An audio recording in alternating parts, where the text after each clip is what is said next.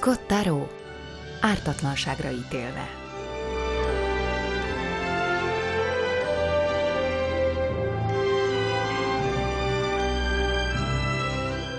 Nyitó beszéd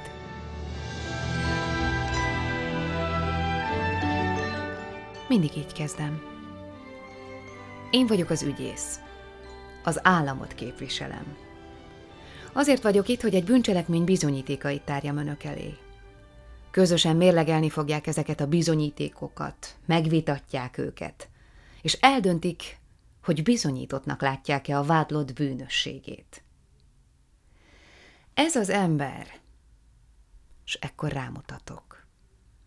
Mindig rá kell mutatnod Draszti, kötötte a lelkemre John White az első munkanapomon az irodában. A hivatalsegéd levette az új lenyomatot, letettem az ügyészi esküt a bíróság elnök előtt, aztán John White felvitt megnézni életem első esküdszéki tárgyalását.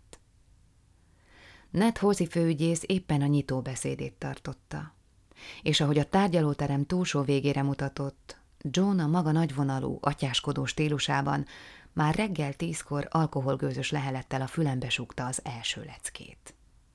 A Stram Torzomborz őszbogjahajú ír férfi az időtájt főügyész helyettes volt. Jó ideje már, lassan tizenkét éve. Akkoriban még legtitkosabb álmaimban sem gondoltam volna, hogy egyszer majd John helyébe lépek. Ha nincs persze rámutatni a vádlottra, suttogta John White, akkor az esküdtektől sem várhatod el, hogy legyen merszük elítélni. Ezért aztán rámutatok. Kinyújtom a kezem a tárgyalóteremben. Mutató ujjammal előre bökök. A vádlott szemébe nézek. Azt mondom, vádolom ezt az embert. A vádlott elfordul, vagy pislog, vagy meg sem rezzen. Eleinte sokszor elkalandoztak a gondolataim. Elképzeltem, milyen érzés lehet a vádlottak padjában ülni, reflektorfénybe kerülni, átélni, ahogy mások füle hallatára lángoló szavakkal ostoroznak, és ráeszmélni, hogy a tisztességes élet leghétköznapibb előjogait, bizalom, az egyén tisztelete, sőt, szabadság, mint valami köppenyt leadtuk a ruhatárban, és talán sosem kapjuk vissza. Átéreztem a félelmet, a tarkótáji zsibbadást, a kísérteties elszigetelődést. Mára a kötelesség teljesítéssel járó nehézségek leülepettek bennem. Ércként rakódnak le a gyengébb érzelmek helyére. Teszem a dolgom. Félreértés ne essék, nem keményedett meg a szívem, ne higgyék, nem erről van szó. De régen is vádoltak, ítéltek el és büntettek embereket. Ez cselekedeteink egyik nagy mozgatórugója. Én pedig eljátszom a magam szerepét. A helyes és helytelen megkülönböztetésének egyetlen világszerte elfogadott rendszerében vagyok fogaskerék, a jó és a gonosz közhivatalnoka. Ezt szabad, ezt nem. Azt hinni az ember, hogy a vádemelések, a büntetőperek, az egymásnak kilincset adó vádlottak a sok-sok év alatt összefolynak. De valami oknál fogva nem így történt. Megint az esküdtekhez fordulok. A mai napon minnyáján vállalták, hogy eleget tesznek egyik legszentebb állampolgári kötelességüknek. Az önök feladata a tényfeltárás, az igazság keresése. Tudom, nincs könnyű dolguk. Az emlékezet csődöt mondhat, a felidézett események homályban maradhatnak. A bizonyítékok egyszerre több irányba mutathatnak. Lehet, hogy kénytelenek lesznek olyan kérdésekben dönteni, amikről látszólag senki sem tud, amiket senki sem akar kimondani. Otthon, a munkahelyükön, a mindennapi életben megtehetik, hogy széttárják a kezüket, és inkább nem is veszik rá a fáradtságot. Itt most muszáj lesz. Muszáj lesz. Hadd emlékeztesem önöket, valódi büntény történt. Ezt senki sem fogja vitatni. Valós az áldozat, valós a fájdalom. Nem kell magyarázatot adniuk arra, hogy pontosan miért történt. Elvégre az emberek indítékai néha örökre rejtve maradnak előttünk. De annyit legalább meg kell próbálniuk eldönteni, hogy mi történt valójában. Ha nem sikerül. Sosem tudjuk meg, hogy ez az ember mit érdemel. Szabadon bocsátást vagy büntetést. Fogalmunk sem lesz, kit tegyünk felelőssé a történtekért. Ha képtelenek vagyunk fényderíteni az igazságra, mit remélhetünk az igazságszolgáltatástól? Tavasz Egy Jobban kellene sajnálnom, mondja Raymond Forgen. Először nem egészen világos, hogy a gyászbeszédre érti-e, amit tartani fog. Az előbb nézte át újra a jegyzeteit, s most kék sávolykötéses zakójának mellén zsebébe mélyezt két cédulát. De aztán elkapom a pillantását, és látom, hogy megjegyzése magánjellegű volt. A hivatali bujik hátsó üléséről bámulja az autó ablakán át a Southend felé közeledve egyre növekvő kocsisort. Merengő arckifejezést ölt.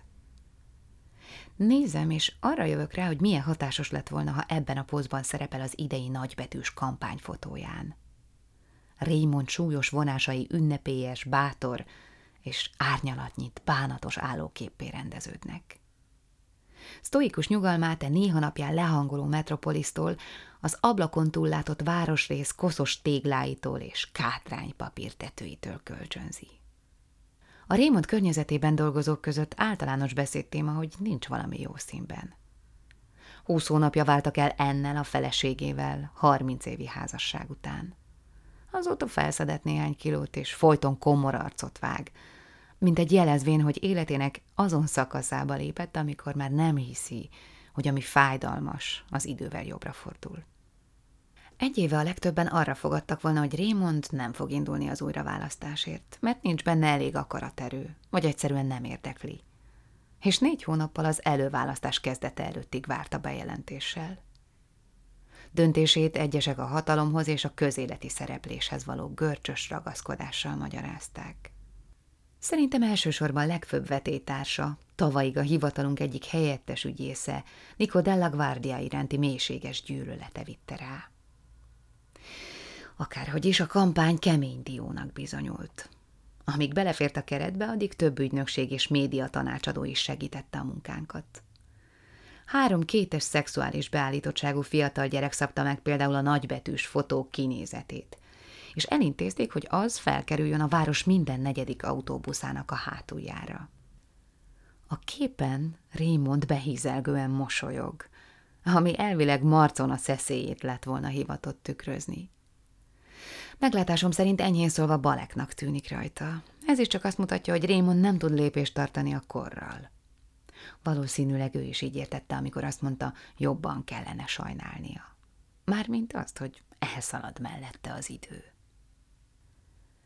Raymond ismét Caroline Polhamos három nappal ezelőtt, április elsőjén bekövetkezett haláláról kezd beszélni. Meg most sem bírom felfogni. Egyfelől ott van Nico, aki úgy állítja be, mintha én öltem volna meg Caroline-t. Aztán a sok sajtóigazolvány a segfej tudni akarja, milyen lépéseket teszünk a gyilkos kézre kerítésének érdekében. A titkárnök meg a WC-ben pityeregnek.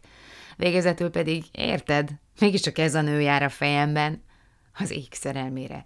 Pártfogó felügyelőkora óta ismerem.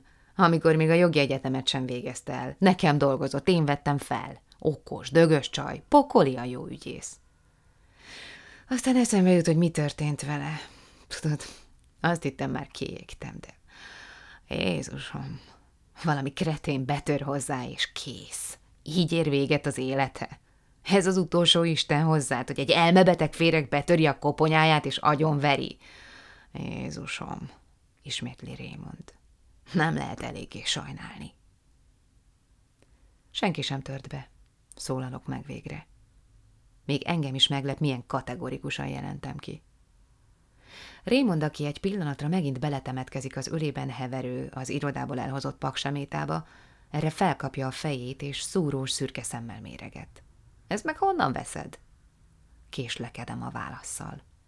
A hölgyre megerőszakolva és gúzsba kötve találtak rá, mondja Raymond.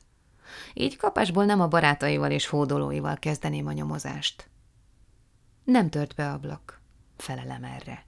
Nem törtek fel ajtót.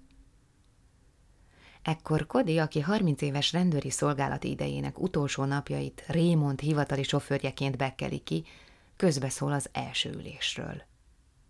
Kodima szokatlanul csendes, nem nosztalgiázik, mint máskor szokott. Nem meséli el, hányszor tettek rossz lóra, vagy csíptek fülön valakit a város meg annyi sugár útján.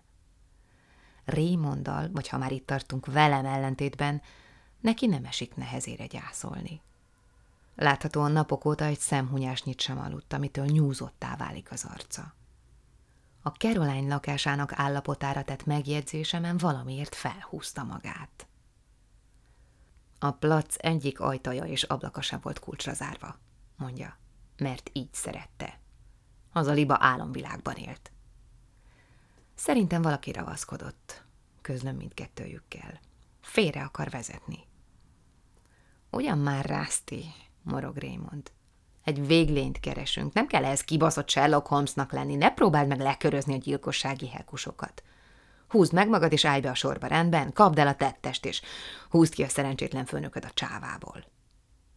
Azzal szívélyes, dörzsölt mosoly tereszt meg felém. Raymond így akarja tudatni velem, hogy bírja a strapát. Meg aztán nem is kell jobban hangsúlyozni, mennyire fontos, hogy elfogjuk Caroline gyilkosát. A sajtónak tett nyilatkozataiban Nikó aljasul és kérlelhetetlenül húz hasznot Caroline halálából. Kendall megye főügyésze olyan hanyagul érvényesítette az elmúlt 12 évben a törvényt, hogy ezzel a város bűnöző elemeinek cinkosává vált. Már saját munkatársai sincsenek biztonságban, ahogy ez a tragédia is példázza. Nikó arra már nem tér ki, hogy őt is Raymond vette fel helyettes ügyésznek több mint egy évtizede, és hogy ez hogyan illeszkedik a törvényen kívüliekkel való kapcsolatáról kialakított képbe. De a magyarázat nem a politikusok feladata. Arról nem beszélve, hogy Nikó mindig is szégyentelenül viselkedett a nyilvánosság előtt. Többek között ezért is érett meg a politikai karrierre. Ám érettség ide vagy oda, most 18 nappal az előválasztás előtt a legtöbb felmérés azt mutatja, hogy Nikó vereséget fog szenvedni. Raymond Horgan bő egy évtizednyi áldozatos munkával nyerte meg magának Kindle megye másfél millió szavazásra jogosult polgárát. Idén a párt támogatását egyelőre még nem sikerült elnyernie, nagy részt egy a polgármesterrel való ősrégi párton belüli viszálynak köszönhetően. Raymond politikai szakértői, jó magam sosem tartoztam közéjük, úgy vélik, hogy ha a következő másfél hétben közzéteszik az első közvéleménykutatások eredményeit, a párt más vezető politikusai képesek lesznek rávenni a polgármestert, hogy gondolja meg magát, és Raymond sinen lesz újabb négy évig. Egy olyan városban, ahol egyetlen párt képviselteti magát, az előválasztáson aratott győzelem egyet jelent a megválasztással. Kodi hátrafordul a sofőrülésből, és szól, hogy mindjárt egy óra. Raymond szórakozottan bólint. Kodi ezt beleegyezésnek veszi, és a műszerfal alá nyúlva bekapcsolja a szirénát. Két rövid csippanást tereszt meg, mint egy központozva a forgalmat.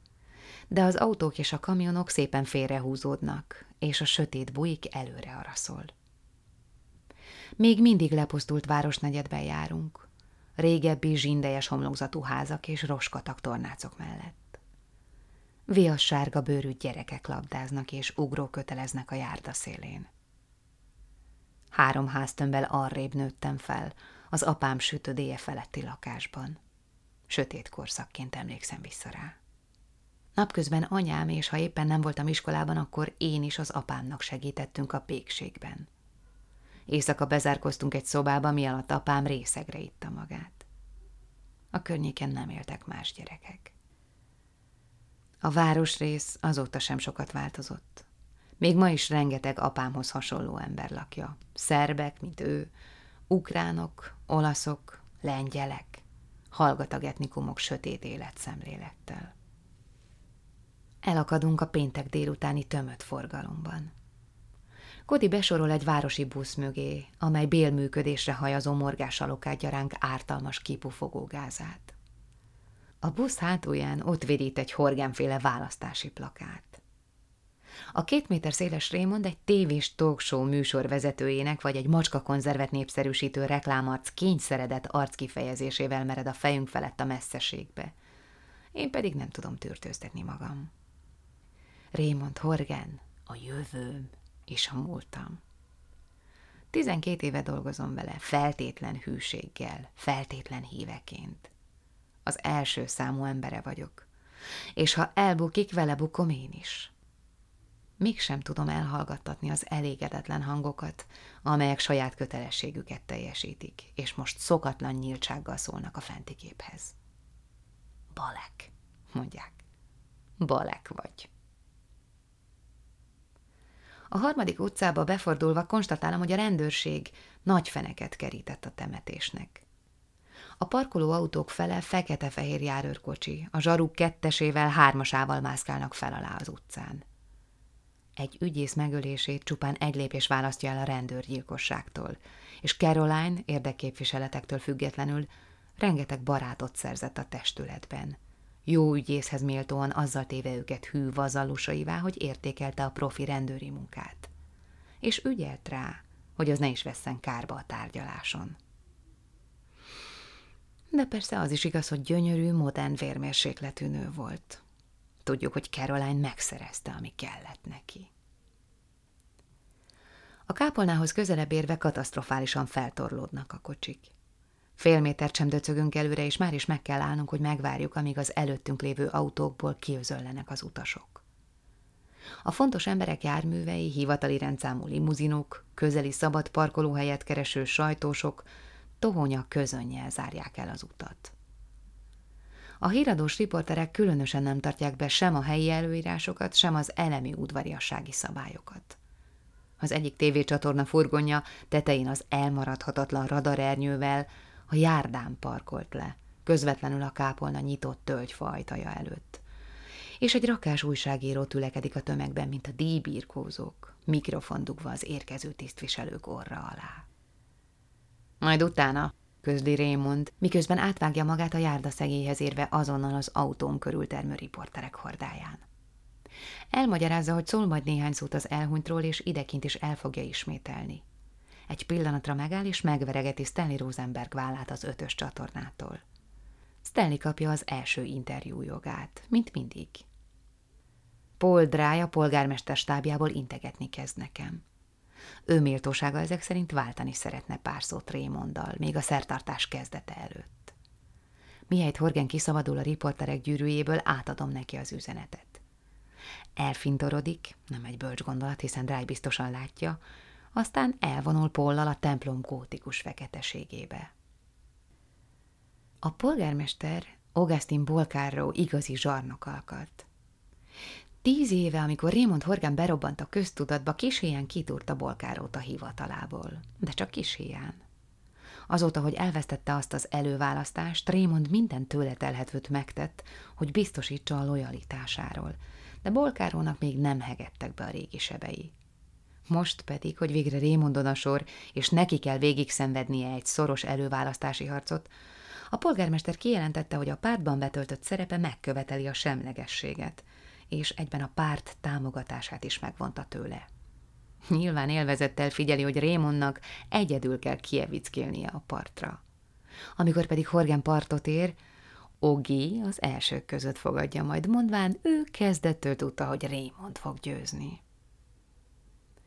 Oda bent alig van már szabad hely a padsorokban. Elől a ravatalt virágok kövezik, liliomok, fehér dáliák, és még a nagy tömegben is, mintha enyhe virágillat lengené be a levegőt. Megindulok előre, biccentek egyik-másik befolyásos személyiségnek, kezeket rázok. Nehéz súlyúak gyülekezete, csupa városi és megyei politikus. Eljött a bírók többsége, az ügyvédi kamara színe java. Néhány balos és feminista csoport is képviselteti magát, akikkel Caroline néha együtt mutatkozott. Az emberek illendően folytott hangon beszélnek, és az arcukra őszinte sok és veszteségül ki. Neki hátrálok a szintén a tömegben vegyülő Della Guardiának. Nikó, fogok kezet vele. Virágot tűzött a gombjukába. A jelölté válásakor vette fel ezt a szokást. A feleségem és a fiam után érdeklődik, de a válasz nem várja meg, hanem tragikus józanság jelenik meg az arcán, és Caroline haláláról kezd beszélni. Annyira a szavakat keresve köröz a kezével. Rájövök, hogy a sármos főügyész jelölt költői szólamot kíván zengeni, így gyorsan közbevágok. Csodás teremtés volt, mondom. És egy pillanatra meglepnek a hirtelen feltoluló érzelmek, amelyek döbbenetes erővel és sebességgel szakadtak fel belső rejtekükből. Csodás teremtés, pontosan, szépen mondtad, bólogat Nikó, majd árnyék suhan át az arcán. Elég jól ismerem ahhoz, hogy tudjam, eszébe jutott valami, amit az előnyére tud fordítani. Gondolom, Raymond keményen ráfekszik az ügyre. Raymond Horgen minden ügyre keményen fekszik rá, tudod jól. Mindig azt hittem rólad, hogy apolitikus vagy rászti. Most meg Raymond beszédíróitól veszed a mondataidat. Jobb, mintha a tiéitől venném határidő. Nikó akkor kapta a Bece nevét, amikor mindketten a fellebbviteli osztályon dolgoztunk újonnan kinevezett helyettes ügyészként. Nikó képtelen volt időre elkészíteni az összefoglalókat. John White, a régi helyettes főügyész, határidőkből kicsúszó gvárdiának hívta. Jaj, ne, sápítozik. Ugye nem maragudtatok meg rám, srácok, azokért, amiket mondtam. Mert én hiszek bennük. Hiszem, hogy a hatékony rendfenntartásnak fentről kell kiindulnia. Úgy igaz, ahogy mondom, Raymond elpuhult, elfáradt, nem elég tökös. Tizenkét éve ismertem meg Nikót. Az első helyettes ügyészként töltött munkanapomon, amikor közös irodát kaptunk. Tizenegy évvel később helyettes főügyész voltam, ő pedig a gyilkossági osztály vezetője, és kirúgtam. Akkor már nyíltan elkezdett áskálódni Raymond ellen. Volt egy abortusz végző fekete orvos, aki ellen Nikó emberölésért akart vádat emelni. Semmilyen jogi alapja nem volt rá, ám felkeltette számos érdekvédelmi csoport figyelmét, akiknek a támogatására hajtott. Nikó megszellőztette a sajtónak a Raymonddal való nézeteltéréseit. Lényegében kampánybeszédnek beillő záróbeszédeket tartott. Ezekre ugyanis mindig rengeteg újságírót beengedtek. Raymond rám bízta az utolsó felvonást. Egy reggel lementem a kémártba, és megvettem a legolcsóbb futócipőt, amit találtam. Letettem Nikó asztalának a közepére, és mellékeltem hozzá egy üzenetet. Ég veled. Sok sikert. Rászti. Tudtam, hogy a kampányolás testhez álló lesz neki. Jó kiállású fickó. Nico de la Guardia 40 körül lehet, átlagos termetű, kínosan ügyel az alakjára. Rengeteget foglalkozik a súlyával, nem eszik vörös húst meg hasonlók, amióta csak ismerem. A bőre ugyan elég ramaty állapotban van, és a színösszeállítása is furcsa, vörös haj, olívazöld bőr, fakó szempár, de olyan arccal lett megáldva, hogy a fogyatékosságai nem látszanak a kamera előtt, sőt, még a tárgyalóterem végéből sem. Ezért a legtöbben jóképűnek tartják. Az egyszer biztos, hogy adott is a megjelenésére. Még ha fél havi fizetésébe került, akkor is Szabon elkészítette az öltönyét. Nikó legbámulatosabb tulajdonsága a jóképűségén messze túlmenően azonban mindig a beszélgetésünk során is tanúsított pofátlan, szókimondó őszintesége volt, amelyel egy temetés kellős közepén a programjából tartott kis előadást az ellenfele főtanácsadójának. Tizenkét év után, amelyből kettőt egy irodában töltöttünk, megtanultam, hogy határidő bármikor képes előcsiholni az önmagába vetett túlzó és meggondolatlan hitet. Aznap reggel, amikor kilenc hónapja kirúgtam, kifelé menet sugárzó arccal elvonult az irodám előtt, és csak annyit mondott. Visszatérek. Megpróbálom kedvesen lerázni Nikót. Túl késő határidő. Már Raymond Horgennek ígértem a szavazatomat. Lassan esik le neki a vicc, és még utána sem hajlandó témát váltani. Folytatjuk hát a jogi csűrés csavarást, puhatolgatjuk egymás gyengeségeit. Nikó bevallja, hogy a kampányának kezdenek elapadni a pénzügyi forrásai, ugyanakkor kijelenti, hogy az érsek hallgatólagos támogatásából erkölcsi tőkét kovácsol. Ez a mi erősségünk, mondja. De tényleg? Ezzel szerzünk szavazatokat. Az emberek elfelejtették, miért akartak vala a polgárjogi Rémondra szavazni. Már csak egy halvány emlékkép számukra, egy paca. Én pedig határozott, tiszta üzenetet közvetítek. Nikóból szokás szerint csak úgy árad az önbizalom, amikor magáról beszél. Tudod, mitől tartottam? kérdi. Tudod, két lett volna nehéz legyőznöm? Fél méterrel közelebb hajol és suttogásra fogja. Téged. Hangosan felnevetek, Nikó azonban folytatja. Megkönnyebbültem. Igazat beszélek. Megkönnyebbültem, amikor Raymond bejelentette, hogy indul. Pedig már elképzeltem, hogy a Horgen nagy sajtókonferenciát tart, és közli, hogy szögre akasztja a gújáját, de megkérte a legjobb helyettesét, hogy lépjen az örökébe.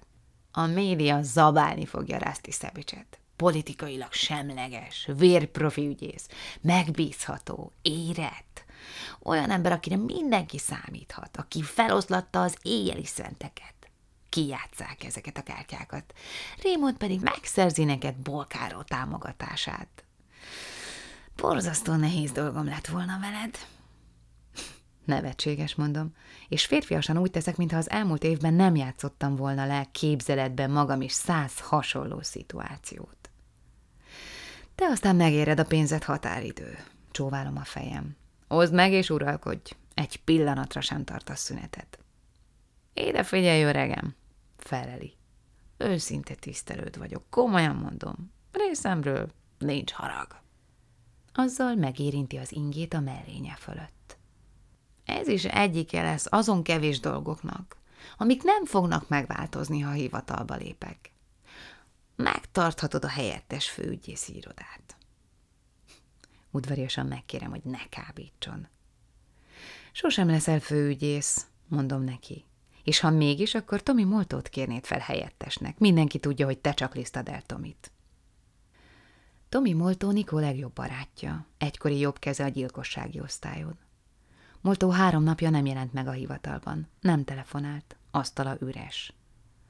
Az az általános vélekedés, hogy jövő héten, amikor már kicsit előtt a Caroline halála feletti téboly, Nikó szervez egy újabb média attrakciót, ahol bejelenti, hogy Tomi csatlakozott a kampányához. Ezzel kiprovokál majd néhány szalagcímet. A helyettes főügyész csalódott Horgenben Nikót támogatja. Határidő nagyon ért az ilyesmihez. Raymond már attól idegbajt kap, ha csak meghallja Tomi nevét. Moltót? kérdi most Nikó. Ártatlan tekintete teljesen hiteltelen, de nem álmodon van válaszolni. A pulpituson álló tiszteletes ugyanis megkéri az egybegyűlt gyászolókat, hogy foglalják el helyüket. Inkább elköszönésképpen Dellagvárdiára mosolygok, jobban mondva vicsorgok, és előre nyomakodok a kápolnában. Oda, ahová Rémondal a hivatal képviseletében ülnünk kell. Közben visszafogottan biccentek az ismerősöknek, de nem hagy nyugodni Nikó erőszakos, heves magabiztossága. Olyan, mintha a tűző napról vonulnék árnyékba. Bizsereg a bőröm, és alig lehet hozzáérni. Hirtelen pont amikor először pillantom meg teljes egészében az onszínű koporsót, belém hasít, hogy Nico della Guardia akár győzhet is. A jóslat forrása egy apró hang valahol a lelkem legmélyén, éppen csak annyira hangos, mint valami szűkölő lelkiismeret, hogy a tudtomra adja, amit nem akarok hallani. Nikó méltatlan, alkalmatlan, satnya lelkű, s valami mégis a győzelem felé hajtja. Ezen a helyen, a holtak birodalmában nem tudom nem észrevenni energiájának fizikai vonzerejét, amivel még nagyon sokra viheti. Az alkalom nyilvános jellegéhez illően két sorban összecsukható székeket helyeztek el Caroline koporsója mellett. A legtöbbet azok a tisztviselők foglalják el, akikre számítana az ember – az egyetlen ismeretlen arc egy nagy kamas srác, aki a polgármester mellett foglal helyet a ravatal lábánál. A fiatalember kócos szőke haját ügyetlen kezek vágták le, nyakkendője pedig túl szorosra volt kötve, ezért műsejem ingallérja felfelé kunkorodott. Unoka testvér lehet, tippelem. Talán a testvérének a fia, de az biztos, és meglepő, hogy rokon. Úgy tudtam, hogy Caroline családja keleten lakik, ott, ahol annak idején maga mögött hagyta őket. A srác mellett az elsősorban sokkal többen képviseltetik magukat a polgármester emberei közül, mint kellene. Nekem már nem maradt hely. Ahogy Horgen mögé sorolok, Raymond hátrahajol. Nyilván látta, hogy Delagvárdiával beszélgetek. Mi mondani valója volt határidőnek? Semmi, csak fosta a szót, fogy a pénze. Kinek nem? kérdi Raymond. A polgármesterrel való találkozás felől érteklődöm, mire Horgen a szemét forgatja. Tanácsot akart adni bizalmasan négy szem közt, mert nem szeretné, ha úgy tűnne, hogy állást foglal. Szerinte nagyban növelni az esélyeimet, ha még a választás napja előtt letartóztatnánk Caroline gyilkosát. Mekkora paraszt. Ráadásul véresen komolyan mondta, így faképnél sem tudtam hagyni. Halálosan élvezhette. Raymond rámutat. Nézd csak meg, a nagy gyászhuszár. Raymond, mint mindig, amikor szóba kerül Bolkáró, kijön a sodrából. Körülnézek, nem hallotta el meg valaki. A polgármester mellett ülő fiatalember rebökök az állammal. Ki az a srác? kérdem. Nem igazán értem Horgán válaszát, ezért közelebb hajolok. Raymond közvetlenül a fülembe súgja. A fia, ismétli el. Kiegyenesedem. Az apjával nőtt fel Jerseyben, magyarázza Raymond. Aztán idejött tovább tanulni. Az egyetemre jár. A meglepetéstől jóformán hátra tántorodom. Motyogok valamit Raymondnak, és a székemhez botorkálok a sor végén, két méretes talpazatra helyezett virágköltemény közé. Egy pillanatig biztosra veszem, hogy túl vagyok a kába döbbeneten, ám ebben a percben váratlanul, súlyosan felzendül mögöttem az orgona. És ahogy a tiszteletes megkezdi beszédét, ámulatom még jobban elmélyül, hullámokat vet, és valódi sajgó bánattal itatódik át. Nem tudtam. Fel nem foghatom. És ettől remegni kezdek. Nem létezik, hogy ilyesmit eltitkolhatott. Azt már régóta gyanítottam, hogy házas volt, egy gyerekről soha nem tett említést, főleg nem olyanról, aki a közelben él. Legszívesebben azonnal távoznék, kimenekülnék ebből a sötét színházból a kiózanító, vakító fénybe. Erőt veszek magamon, és néhány perc múlva visszatérek a jelenbe. Raymond időközben fellépett a pódiumra, nem konferálták fel hivatalosan. Néhányan, Hiller tiszteletes Rita Verse, a női ügyvédi kamarától már szóltak néhány szót. Most viszont fenkölt, emelkedett hangulat telepszik a kápolnára. Elektromossággal telítődik a levegő, amely felráz tépelődésemből. A több száz fős tömeg egészen elcsendesedik. Raymond Horgen messze nem tökéletes politikus, de otthonosan mozog a nyilvánosság előtt. Született szónok, nagyon erős jelenléttel. A kopaszodó, pocakot növesztő, elegáns kéköltönyben feszítő férfi úgy sugározza fájdalmát és erejét, akár egy világító torony. Beszédében sztorikat mesél. Felidézi, hogyan vette fel Caroline néhány makacsügyész tiltakozása ellenére, akik a pártfogókat szociális munkásoknak tekintették. Magasztalja keménységét, rendíthetetlenségét. Visszaemlékszik olyan ügyekre, amiket megnyert, olyan bírókra, akikkel szembeszállt, olyan elavult szabályokra, amelyeket örömmel szeget meg. Raymond szájából ezek a történetek megindítóan szellemesek. Szelíd melankóliával állítanak emléket Caroline és elveszett bátorsága előtt. Raymondnak tényleg nincsen párja hasonló szituációkban, amikor egyszerűen csak a gondolatairól, érzéseiről mesél másoknak. Én azonban hiába várok gyors megváltásra a korábbi zavarodottságból. Feltolul bennem a fájdalom, a sok, Raymond húsba vágó szavai, mély, kimondhatatlan gyászom. Feszegetik a toleranciám határait, meg a kétségbe esettem megőrizni vágyott önuralmamat. Alkutozom magammal. Nem megyek el a temetésére. Dolgoznom kell, és úgy is lesznek ott mások a hivatalból. A titkárnők, az irodisták, meg a vénkisasszonyok, akik állandóan kritizálták Caroline külsejét. Most mind az első pacsorokban itatják az egereket, és a sírhant mellé fognak nyomakodni, hogy onnan sírassák az élet örökös vigasztalanságát. Hagyom, hogy ők legyenek tanúi Caroline sírba szállásának. Raymond befejezi a megemlékezést. Lenyűgözően széles skálán mozgó előadását látva sokan, akik úgy gondolják, hogy minden irányból szorongatják, mocorogni kezdenek, amikor öles léptekkel a helyéhez vonul.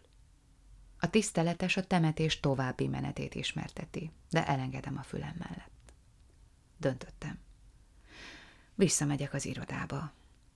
Raymond kívánsága szerint tovább keresem Caroline gyilkosát. Senki nem fog megsértődni. Legkevésbé Caroline. Én már lerúgtam előtte a tiszteletemet. Túlságosan is, mondaná ő. Túl sokszor. Ő is tudja, én is tudom, hogy már meggyászoltam Caroline Polhamöst.